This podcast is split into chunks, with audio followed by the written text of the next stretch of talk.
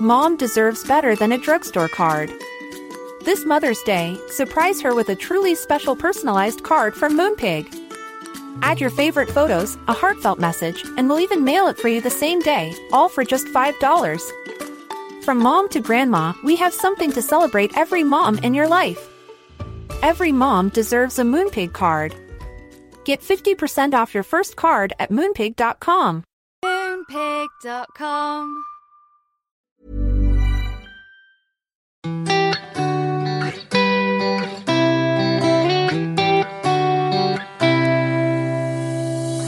because he was leaving office, and I'm leaving the office soon. Slight difference. just, just a slight difference. Uh, so we've had so much correspondence about the interview that we did with Rory Stewart. Hang on, have we started the podcast? Yes, now? we have. Oh, okay, Yes. great. Hello, everybody. Yes, no, I started ages ago. Did you? Just, just catch up. I don't know what it is. Anyway, carry on. We We have had. I agree with you. What? A lot of correspondence. Oh, okay. Sorry. Right. Uh, we've had a lot I'm of back corres- in the room. We've had a lot of correspondence. Jane was out last night, kids. We've had a lot of correspondence about our interview with Rory Stewart. He was in to talk about his memoir, Politics from Within.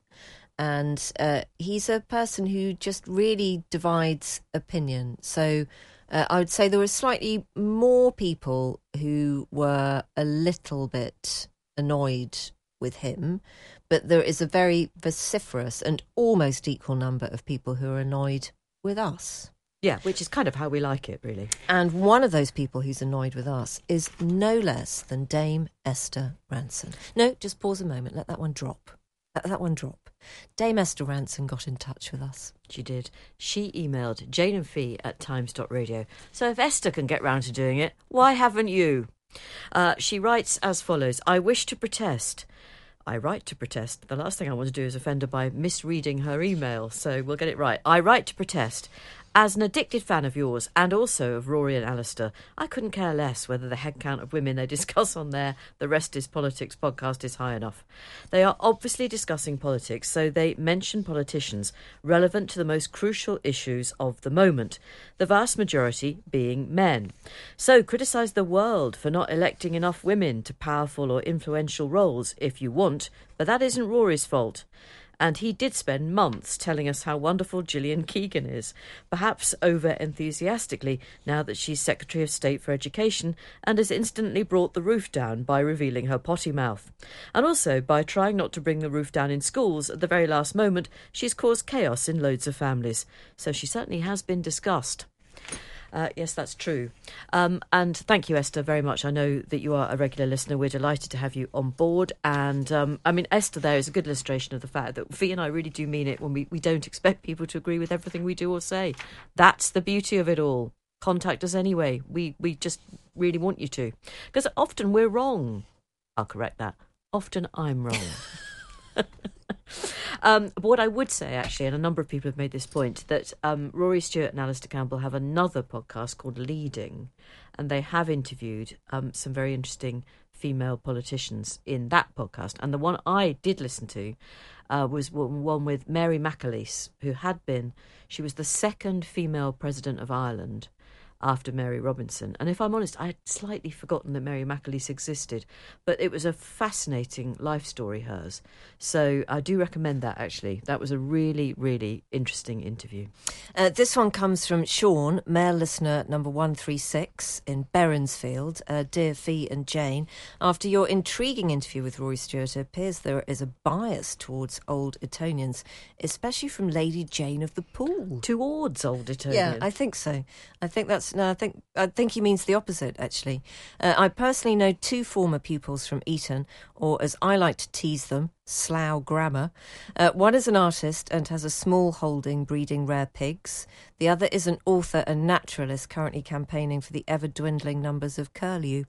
They're not power crazed megalomaniacs. I mean, they both sound lovely, to be fair. don't start. Well, they do. And I think the likes of Eddie Redmayne, Bear Grylls, Hugh Laurie, and Matthew Pinsent would agree. All former pupils. Good to have you back.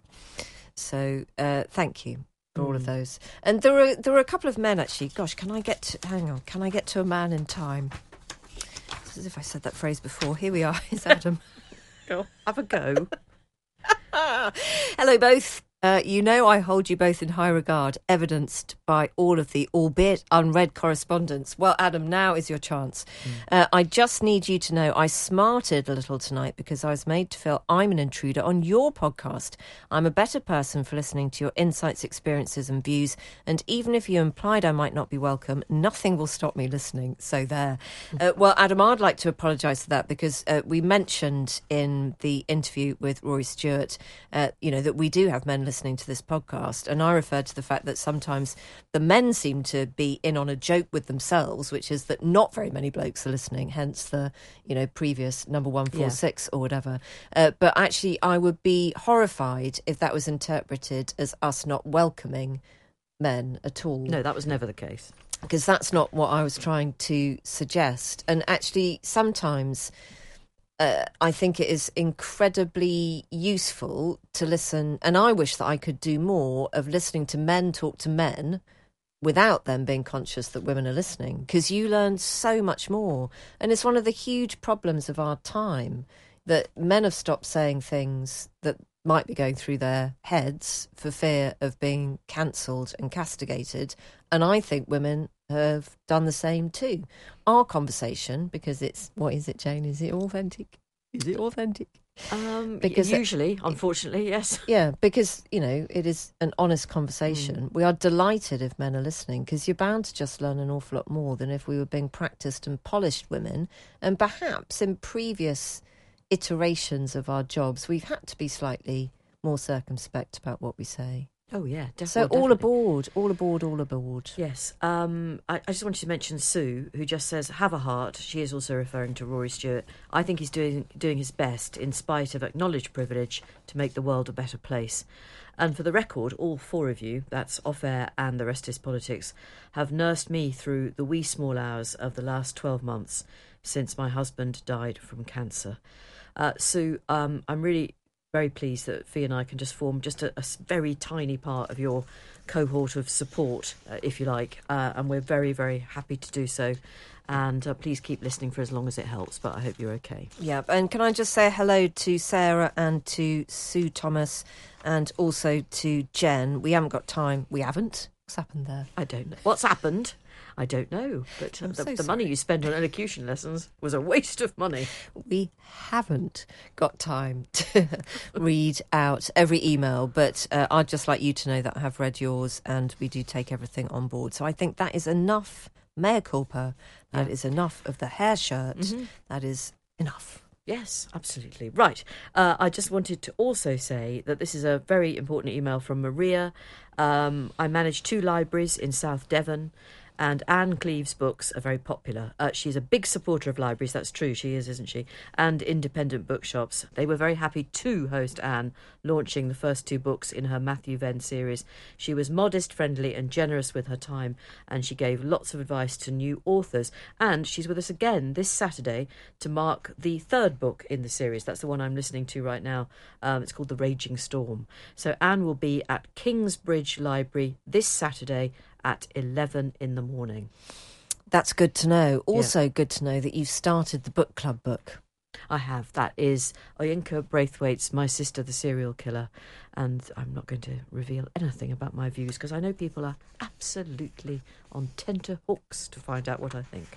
September the 22nd is going to be our discussion about that book, uh, and we'd love it if you wanted to join in. So, uh, just to reiterate that the whole point of the book club is it's recommendations from all of you that we will read. Uh, but we are going to try and be a bit varied, aren't we, in the type of books that we pick? Mm. So this one is, it was, would you call it crime fiction? I don't know. It's not really. Not. it's not really. really crime fiction, I mean, is it? It's mean, about a crime. There is a great. It's got a great title. Yeah, it's just that's just a brilliant title. It also has a brilliant cover, and these things are not insignificant. I think, uh, and it's also not that long. Also, not insignificant. Here's a question for you then, as a lover of audiobooks. Does it make any difference to you at all what the little cover on the audiobook is when you're scrolling through? No, you see, I think the equivalent there would be the voice of the reader of the reader of the story. Yeah. Uh, and um, they do vary, and some are brilliant, and others are not so good. And Uh, sometimes I will absolutely gallop through a book because I love the, I just love the reader's voice.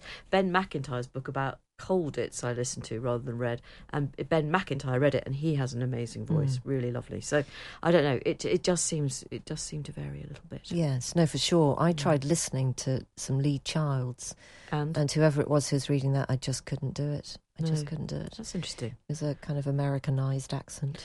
Um, do you read books by Ann Patchett? Have no, you read The Dutch House? No. No, I haven't read it. But it's, it was hanging around on uh, holiday last week. I didn't read it, but I did pick it up. But Ann Patchett's new book is called Tom Lake, and the reader of the audio book of Tom Lake is Meryl Streep. Woof. I know. I mean, you'd book her. Well, how much she cost? Yeah. Have I told you I went to dinner with her? Right, uh, this one comes from Natasha. Thank you for reminding me of the classic tune Only You by Yazoo. So, if you've had an earworm in your head for the last week that is Only You by Yazoo and you've only just managed to lose it, I'm so sorry, it's back again. It's um looking from the window above. Yes. Story of With love. Yeah. Yeah, that. It's been such a joy listening to it again after so long. The song that my music streaming algorithm went on to recommend after Only You was another classic, I Love You Always Forever by Donna Lewis.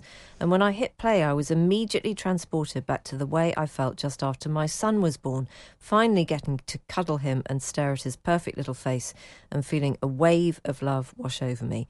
I'm now in my last month of pregnancy with my second child, and this song has been bringing me a real sense of lightness, joy, and hopeful anticipation.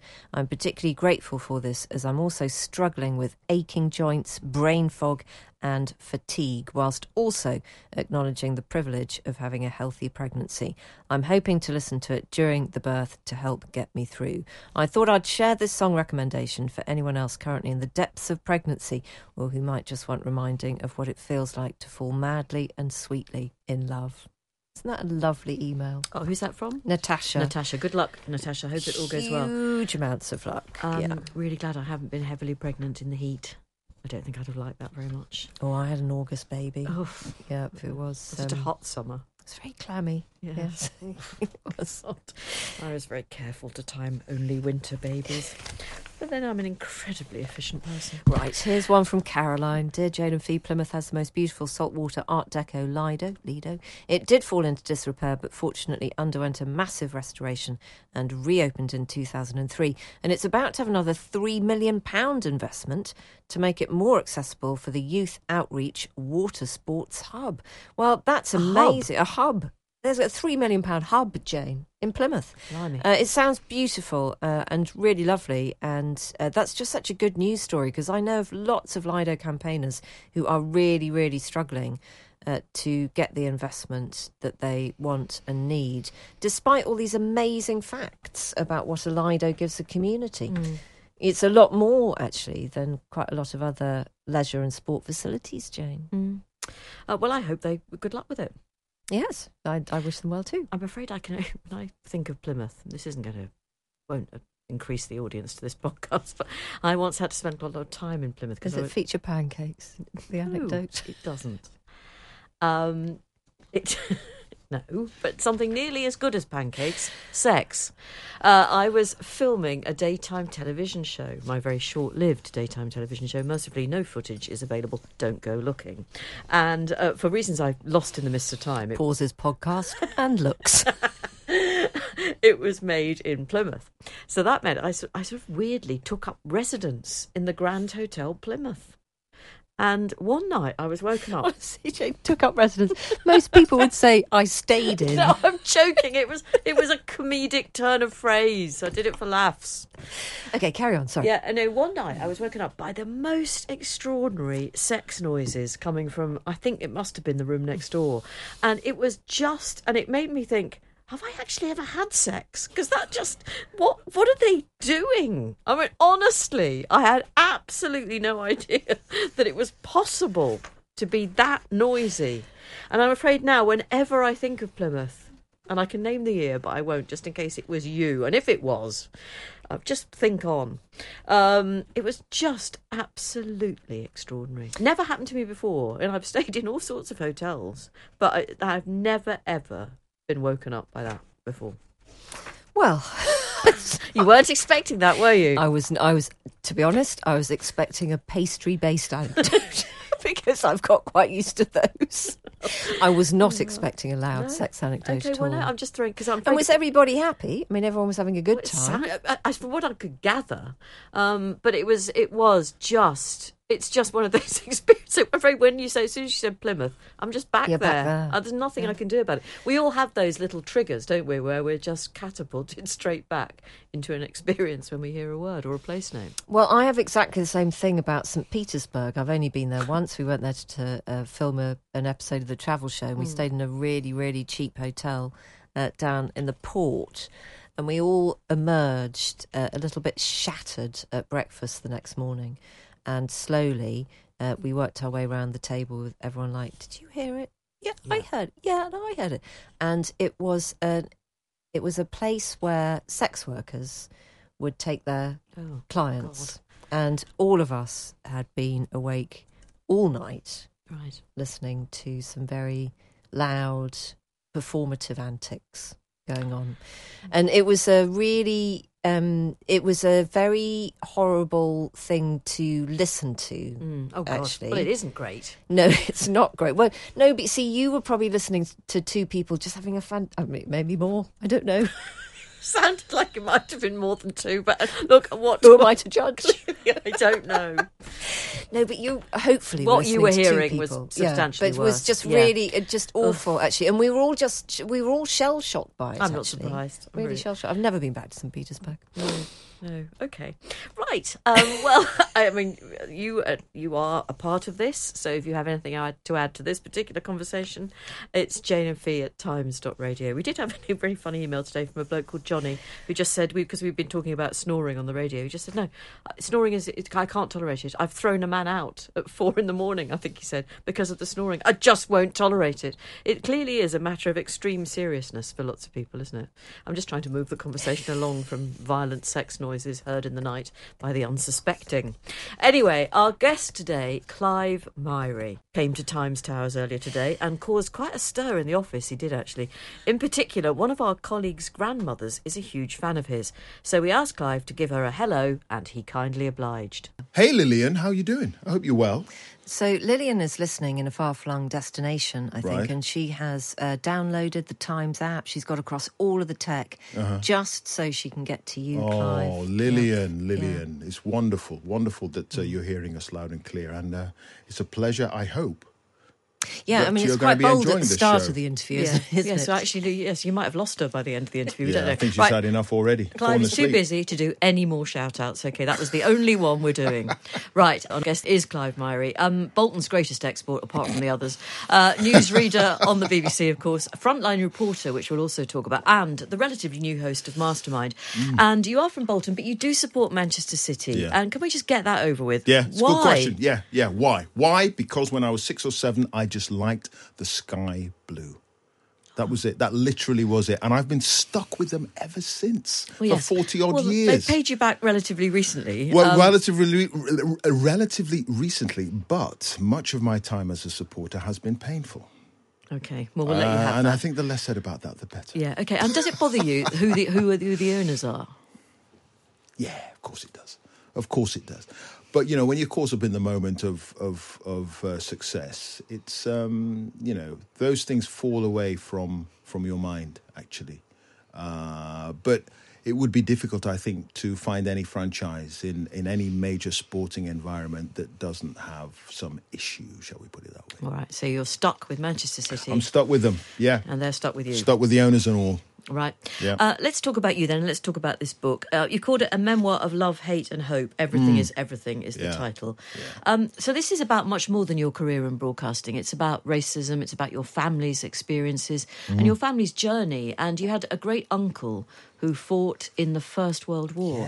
Now, before you started working on this book, did you know about him? No, Right. had no idea.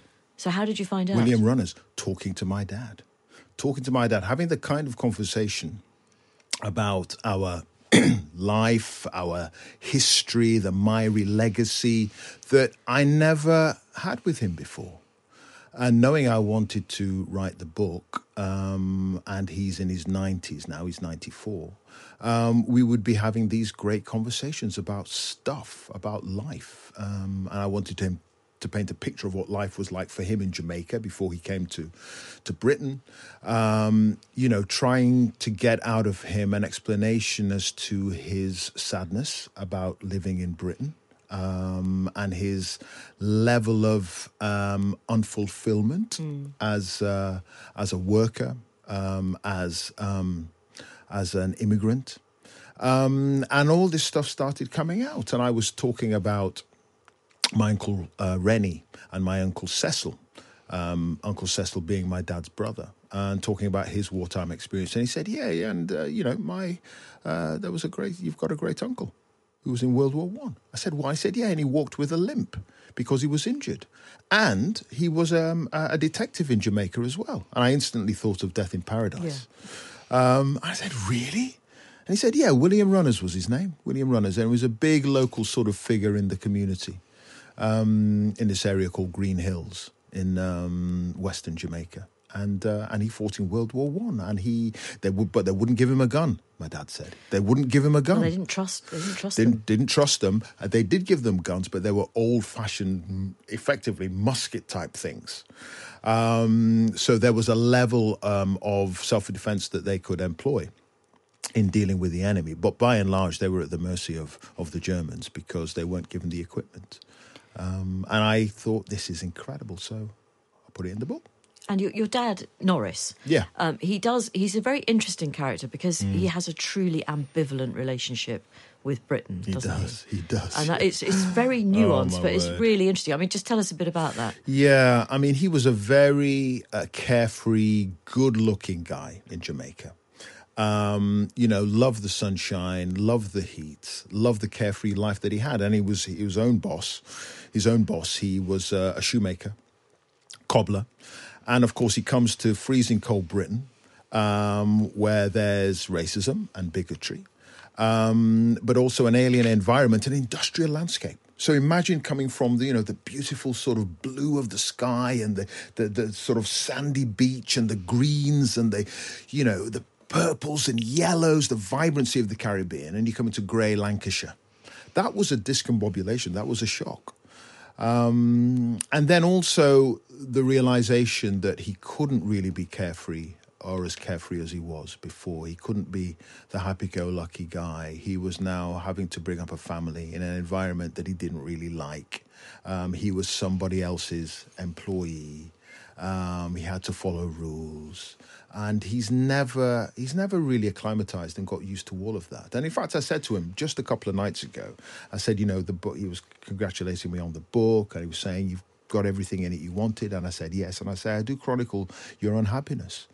Um, and uh, he said, "Yeah, well, it was it was hard. It was it was tough for me."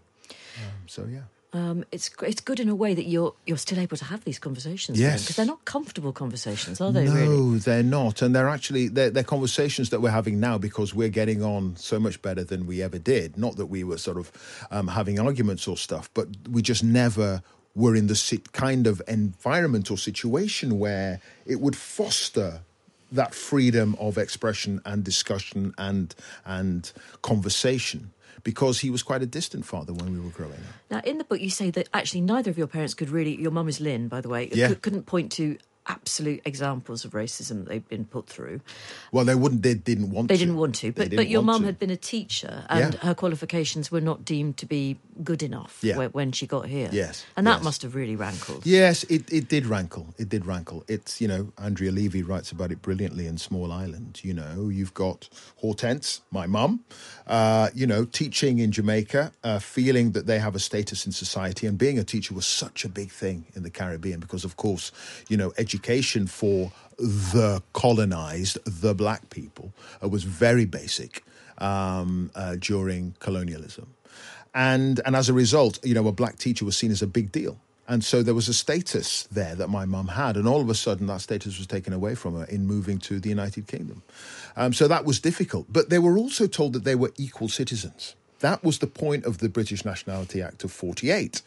And it was an experiment that had not been done and uh, a, a, a situation that had not been established since the Roman Empire. That an empire said every single member of that empire is equal. You're all citizens. And that was why you had the Windrush, Empire Windrush, come over. Well, do you know, until I read this book, and I should have known this, and I didn't, and I'm just going to admit it, I hadn't realised that so many British people had left Britain uh, after the war, that in fact Britain turned to the Caribbean because of our other people actually becoming immigrants themselves you, and going abroad. It's a dirty little secret. well, It's it, a it, is it? Is that how you see it? I mean, I was I do. amazed that I, didn't do. know. I do see it that way because I what I think most people believe they know is that there were shortages of manpower Yeah. because of the war. I knew that. So you had I war, yeah, why. exactly war Yeah. brides, and some people might have been killed. Yeah. Guys who would have been on building sites and whatever, reconstructed Britain, they were killed in Germany or wherever. Okay.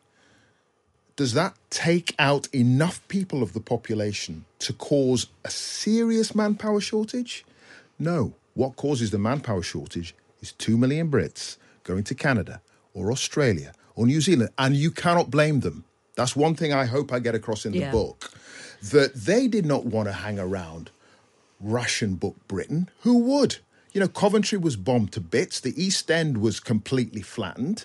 You know, it was there was there was starvation, there was hunger. It was difficult. Yes, Britain won the war, but really, it was on its knees. Owed America a whole ton of money that uh, through the Lend Lease program. That it was Tony Blair who was the prime minister who paid that off. So that's how poor and knackered and broken broken Britain was. And it was Churchill who said, "Don't leave. We need you guys. We don't want you to become ten pound Poms, although they didn't exist then." But he was making the point that you need to stay behind and rebuild the country. But Britain was knackered, and those people were knackered, and so they left. So there was a shortage. But the key thing here is that the Nationality Act, under that, making everyone in the in the empire uh, citizens, equal citizens, the British didn't think black people would come. They thought it would be Aussies and Canadians and Kiwis who would come. And then when it turned out the Empire Windrush was full of black people, 11 Labour MPs had a late night meeting with Clement Attlee to try to turn the ship around because they were convinced that Britain's character would change. And it has. It's become multicultural Britain as a result. Uh, and I think that's a good change, but some people don't agree. Well, um, the fact that your parents were reluctant to acknowledge or didn't feel able to acknowledge the racism they'd been um, uh, they'd been made to put up with, how did they feel about you being really quite upfront about your experience of it? They understand it. They understand why I felt it was important to put that in because there is this uh, understanding, I think, or belief among some people, and in fact, it's been it's been uh, made clear to me in one interview that I've already done that people might be shocked that my family have been caught up in the Windrush scandal. That was your half brothers. That was my two half brothers, Lionel and Peter. That, you know, Clive Myrie, for some reason, he's caught up in this. Like it's something that only happens to poor people or people who aren't famous or people who haven't achieved anything or, you, do you know what I mean? And I wanted to get across that actually racism happens to everybody. Um, Trevor McDonald's family, if they came over in 1948 under that act, and in the years after 48, he'd have, his folks would have been in the same situation. Lenny Henry, Moira Stewart, I don't know. Name a black person. If they came over under the 48 Act, they could have been caught up in the Windrush scandal. And that was the point. And I wanted to get that, that across and also get across the fact that, yeah, I might have achieved a few things in life, but that does not stop people using the N word in correspondence and emails and tweets and whatever. Does not stop it at all. Let's just uh, sort of talk a little bit about that because that shouldn't be happening. And I suppose I might have thought that since you started talking about it in public, that it might have stopped, but it still hasn't. But that's interesting why you think that be- might have happened. maybe happened. because I'm a lily livered pinko who hopes that people will reform or just not not behave in that way. No, you can't legislate for individuals. Um, what you can do is try to get rid of the structural disadvantages and the structural inbuilt racism that exists. And I think as a society, Britain is on its way to trying to sort of deal with a lot of that, no question. But individuals, yeah, there's always there's always going to be a loon out there, always going for whatever reason. You cannot legislate for for someone feeling a certain way about another individual. Um, and you know, I I don't know how it's education is what's going to help people like that. Um, but those people used to wind me up. Now I just have unbridled pity because they're just sad losers. Do you and reply that's how to I people? feel. I said do sometimes, yeah. I do. I do what do sometimes. say? I well, so so one guy, one guy got in touch. I I did a a, a profile. There was a profile of me in the Times, and he got in touch and he said, you know, I, my country has changed and it's disgraceful.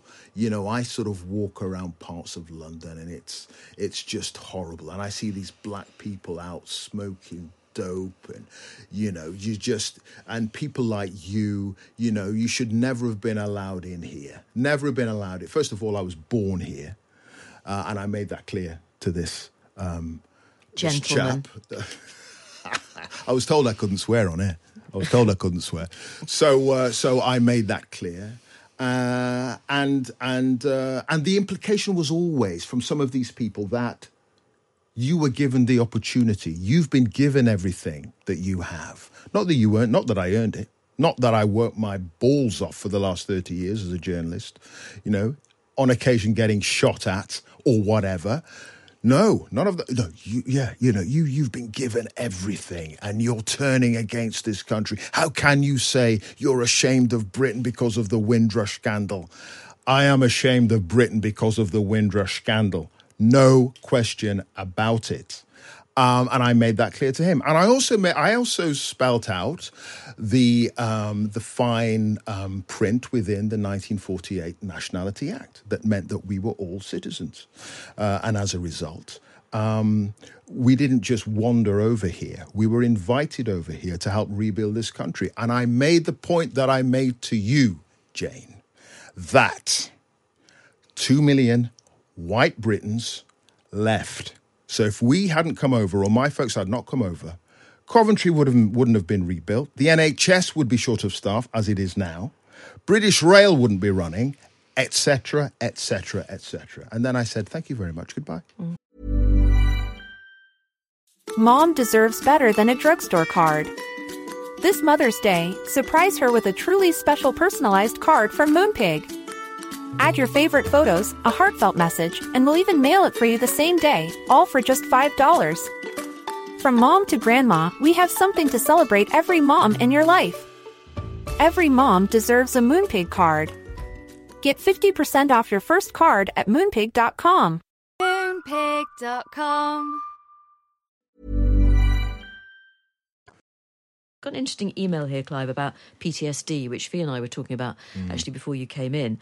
And this is because in your book, I mean, you've been in some truly terrifying situations. There's a, a chapter that references a trip you had to Borneo, which mm-hmm. was truly terrifying Yeah. and about which I knew nothing. Mm. Uh, but you do say that you don't think you've ever had it. And this emailer says, I don't know what Clive says about it, but PTSD is much rarer in broadcast journalists because they work in teams and have the ability to share with each other in real time. I should say that's from our colleague, actually, Catherine Philp Yeah. of the Times. Yeah, so is that's that true? really interesting. Yeah. um, probably true. Actually, um, I know that um, uh, after the f- two and a half weeks that we were in Ukraine together for the first for the uh, invasion of the war, um, we could have flown directly back, but the BBC said no. Fly via Romania, have two days to decompress, and just think about what you've been through uh, and then fly on back to London. And it was a brilliant idea, actually. Um, and there is um, counselling that you can get here at the BBC, uh, at the BBC. Um, yes. Careful. Uh, careful, steady, um, and and so there are there are there are mechanisms there to to to help you, um, having been through some of these some of these horrible experiences. But I say in the book that images stay with you. There will be instances that you'll never forget. Um, but I haven't been in the position where I've been unable to function, to do my daily job or do what I would normally want to do as a result of those recollections. So I don't think I've got PTSD. It it hasn't been diagnosed, um, and there haven't been situations that have cropped up that have made me feel that I need to get it sort of checked out. Not yet, anyway.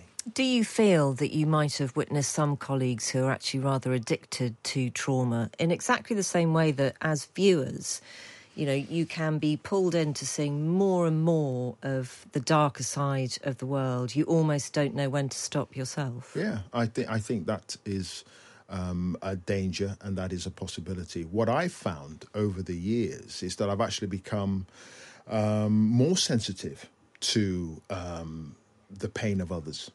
Um, I haven't become desensitized in the way that perhaps one might think um, uh, the situation could develop. Having seen more and more of these horrible things, I've actually become more acutely um, sensitive to people, other people's pain. Um, and you know, as recently as as the COVID pandemic, you know, having covered wars and conflict for for twenty five odd years, all of a sudden COVID comes along. I'm talking to uh, a woman who is having to deal with body after body after body in the morgue of a hospital, and she's got me in tears, and the cameraman in tears, and the producer in tears. We're all the, the four of us were gushing. I thought your reporting of COVID, though, was extraordinary, Clive, and I know you won an award for it. I'm not the only person to say that. Uh, but it's because you brought something of the tone of a war zone to yeah. our domestic tragedy, and yeah. it was the right tone, actually. I, I'm, I'm, it's, it's kind of you to, to say all that. And it was interesting having covered wars and been in so many morgues around the world and seen so many dead bodies. And yet we're in the middle of a, of a, of a horrible situation, the like of which we haven't seen for 100 years since the flu epidemic. And yet we're not talking to the people at the sharp end who are actually having to deal with the dead. I mean, at that stage, I think it must have been about 90,000 dead or maybe just over 100,000. That was more than the civilian dead in Britain in World War II. Hmm. And yet we weren't talking to the gravediggers and to and I couldn't believe it. So I went to my producer Sam. I said, "Look, I want to get into the hospital. I want to get into the morgue in the hospital." And I expected him to come back and say it's not going to happen because I'd never seen it. Right? I'd never yet I'd been in morgues in Mexico with the drug gangs and morgues in Sarajevo. Yet for some reason we were not reflecting that side of the story in our coverage. And there's a prudishness that Brits have about death and so on and so forth. I understood all that. But still, this is unprecedented. Once in a hundred years. How is the morgue person dealing with this? So I said, We've got to get in the morgue, expecting him not to be able to do it. He comes back within a day and says, Yeah, the love to go down. I said, Really? They said, Yeah. I said, But we've never seen it before. They said, Because no one's ever asked. No yeah. one's ever asked. Can you L- believe that? Listening to you speak, I mean, your passion is obvious and it, it's compelling. Aren't you I'm going to put this in the nicest possible way. Aren't you bored just reading the news? you, I mean, you you really are a reporter, aren't you? You want to be out oh, there. Oh no, there there is, you know, people have to be people have to be comfortable in turning on the telly and inviting you into their home every night at ten o'clock or six o'clock or one o'clock. Um, and so there is there is a skill and there is an art to that and I would never belittle that. But at the same time, yes, I am a reporter, and uh, what's fantastic about the situation I have at the moment at the BBC um, is that I can do both. And as long as I can continue to do both, then I'm I'm a, I'm a happy bunny. Well, you're not just doing that. You've done your show about Italy, yeah, uh, and you're doing Mastermind. I mean, at the moment, if a question's asked at the BBC, the answer is Clive Get Myrie. Yeah, um, yeah. yeah. Well, it's not Cl- a bad time. Clive Myrie or Amol Rajan. well, you said that. I'm not allowed to say that. I uh, love Amol. What are you talking about? No, we love Amol. What, have, what have you turned down? Strictly, obviously. Yeah, yeah. Yeah, I'm a celebrity. yeah. Turn yeah. that down. Um, yeah. I just don't know if you'd take me seriously with me in my Cuban heels, you know, a spangly shirt down to the navel, hair protruding, no, I'd give um, it a um, tight Clive. pants. you know, I don't know if you'd take me seriously next time I was, you know, I don't know, in Ukraine Sounds or outside me. the White House. I think. Oh, go on. Yeah. All right, right. then. He'll do the Christmas one. That's it in translation. Uh, just very, very quickly, um, you got personal on the night that Obama was elected, didn't yeah, you? I did. And I, I remember, did. I remember seeing it, and I remember thinking, oh, yeah. I wonder what they'll think about that yeah. back at BBC Towers. Yes, it's um, funny because you couldn't. I mean, you tell me, could you just not resist it? Was it simply too much for you? Was it the right thing to do, or was it the wrong thing to do? Oh, I mean, bottom line was I was in uh, Morehouse College historic black college in Atlanta, crucible of the civil rights movement. They just elected a black man to the White House uh, in an area that was had been segregated um, for 250 years, and uh, I was overcome with emotion. And um, David Dimbleby on the election special, he came to me and he said, "Clive, paint a scene of what's going on," and I did. And then I said at the end of it, I said, I have to say, David, at this moment in history, for me as a black man to be here, here is just incredible. Clive Myrie, thank you very much. And I put down the microphone. I thought, oh my God, I've crossed the line. I've crossed the line. I've put myself into the story. We're not supposed to do that. You know, it's not about us. Um, it's about the people you're talking about. And uh, and then I put down the microphone. I looked over and I saw the network correspondent for ABC News. Great guy. And he was broadcasting live to, I don't know, 20, 30 million people. And he was live and he was in tears, live on the telly. And I thought, I have not crossed any line at all. No way. Uh, and I did feel bad after I'd done it, but after seeing Steve, I thought that's probably one of the best things I did actually. Clive Myrie and Everything is Everything is out tomorrow, and Mystic Garv predicts it'll be a hit. What do you think? Well, he was saying, wasn't he, in the studio that this is the belter week for publishing. Uh, September the kind of 13th, 14th is key in the date, isn't it? Because uh, then you get the run up to Christmas and everyone's back in the office and you come back from your holidays. So he is up against some very stiff competition. I mean, uh, let's face it, our week, this week mm. uh, on the show, is dominated by exactly that publishing week. Yes, Rory Stewart, yep. Clive Myrie, and on Thursday, big old Peston. Robert Peston's in. Yes, yes, he is. He's 63. Is he now? Yes, he is gosh, what's his secret? We'll ask tomorrow. Um, actually, we probably will because um, I mean it'll be Thursday by then. So I'll be sometimes I really, really, really want to chop his hair. Chop his hair. Yeah. yes, Jane. Chop his hair. It's just a bit too unkempt for me, if I can be honest. And if he was in a different area of journalism, I might forgive him. Mm. You know, if he was doing some kind of a food journalism, I think it'd be okay. But for financial journalism and politics, Jane, I don't think you should allow it to grow below your neckline. No, I mean he's he's not far off man bun territory at yeah. times. Yeah. Okay. Well, we'll have a good look at him tomorrow, and we'll assess. Right. Uh, thank you very much indeed for being a part of whatever this is. We're extremely grateful, and we'll be back wherever you are and whenever suits you, but shortly. Weirdo.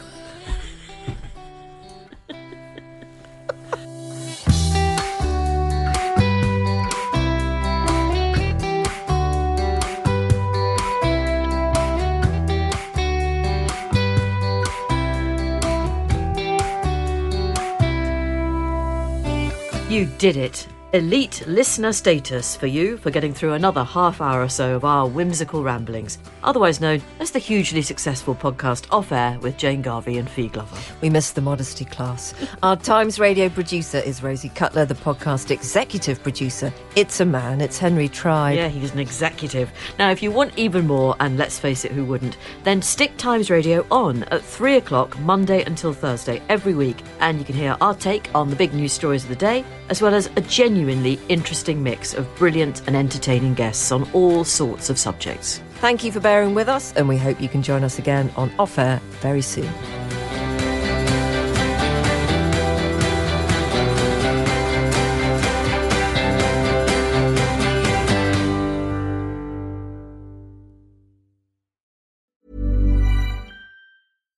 Mom deserves better than a drugstore card. This Mother's Day, surprise her with a truly special personalized card from Moonpig. Add your favorite photos, a heartfelt message, and we'll even mail it for you the same day, all for just $5. From mom to grandma, we have something to celebrate every mom in your life. Every mom deserves a Moonpig card. Get 50% off your first card at moonpig.com. Moonpig.com.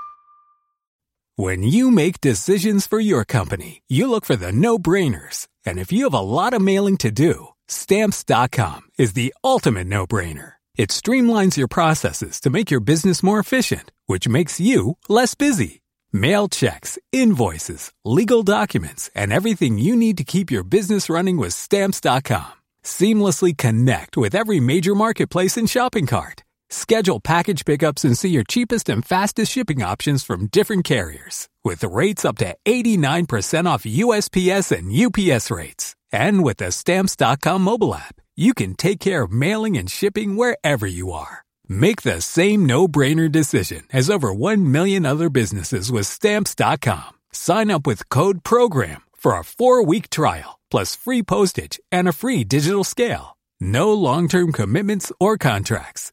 That's stamps.com. Code program.